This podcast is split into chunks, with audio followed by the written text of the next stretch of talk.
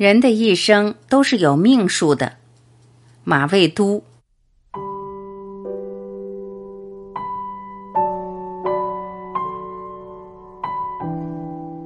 人生的缺憾我也有。有人说我特幸福，年轻时买的东西现在值那么多钱。买到的东西值多少钱，其实跟我没多大关系，倒是那些没买到的跟我有直接的关系。二十世纪八十年代末期，我去上海。上海当时有一种商店叫友谊商店，主要赚外国人的钱，但是中国人也能买。我在那儿看到一个碗很漂亮，当时商店也认为这个碗是民国时期的仿制品，所以可以卖。碗底贴着一张口取纸，写着编号五五杠一九六四，大概是一九六四年进的库。标价多少呢？人民币外汇三万元。那时候提倡争当万元户，一万元都少见，何况三万元还是人民币外汇。虽然我拿不出三万块钱，但夹不住喜欢呀。每回到上海，先奔友谊商店那个柜台，把这碗要出来，翻来覆去的看，看完再还给店员。魂牵梦绕了半年，终于这碗被别人买走了。那是一九八八年，我又去上海，到了友谊商店，一看碗没了，心就凉了，感觉像是漂亮的校花被校草牵走了。第二年，香港苏富比拍卖会，这个碗乾隆时期的珐琅彩黄的开光胭脂红山水纹碗，拍了七百九十二万元，是被日本人买走的。从三万到七百九十二万，短短半年之间，看到这个消息，我何止心凉了，连脚心都凉了。早知道是这个结局，当初借钱也得把它买下来呀。又隔了九年，到了一九九七年，这个碗重新上拍。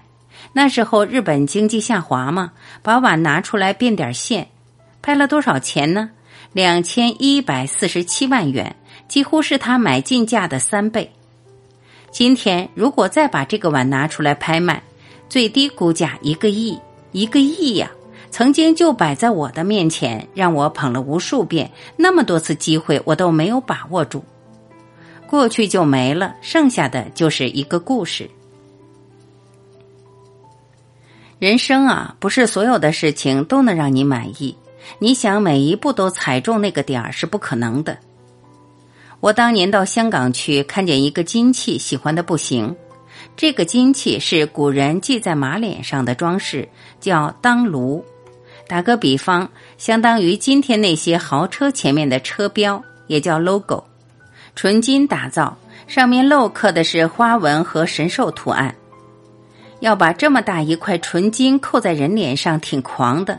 但扣在马脸上是周。秦汉唐时代的重要标志。看到这个当炉是在香港的河里活道，我说这个东西我太喜欢了。卖家却说你喜欢不成了。我说为什么？他说我卖了，卖了你给我看什么呀？这不拿我开涮吗？我问，那人给钱了吗？他说交了定金，这就没辙了。隔了两年，我又去河里活道。又遇到那个卖家，又说起那只当炉。他说：“你买吗？当初那个人交了定金，就再也没来。我的机会来了。”我说：“我能给你钱，但不能给当初他给的那么多。”他说：“凭什么便宜给你？”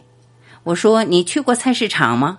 上午的菜就贵，放到下午就便宜，他秧了吗？”于是我把价格拦腰砍了一半，答应当时就给钱。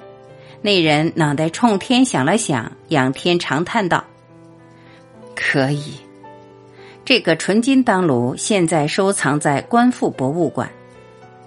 人生就是这样，很多东西不一定是你争来的，是有命数的。如果我当年死追，也没准能追来，但花的代价太大。要相信缘分。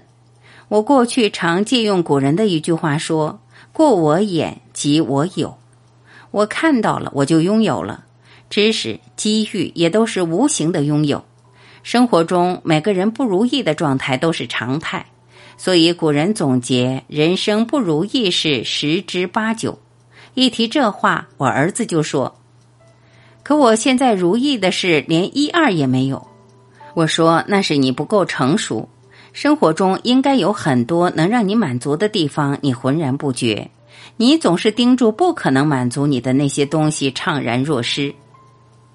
我们一定要用一种积极的心态去面对生活。古人说：“群居不倚，独立不惧。”前半句的意思是，哪怕一屋子人，我也不依靠谁，我自己能够生存，我自己能够面对这个世界。后半句的意思是，屋子里就我一个人的时候，我也不害怕。这话是谁说的呢？苏轼说的。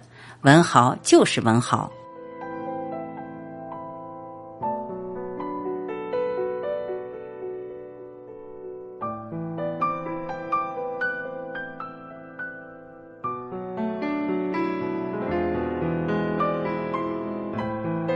感谢聆听，我是晚琪，再会。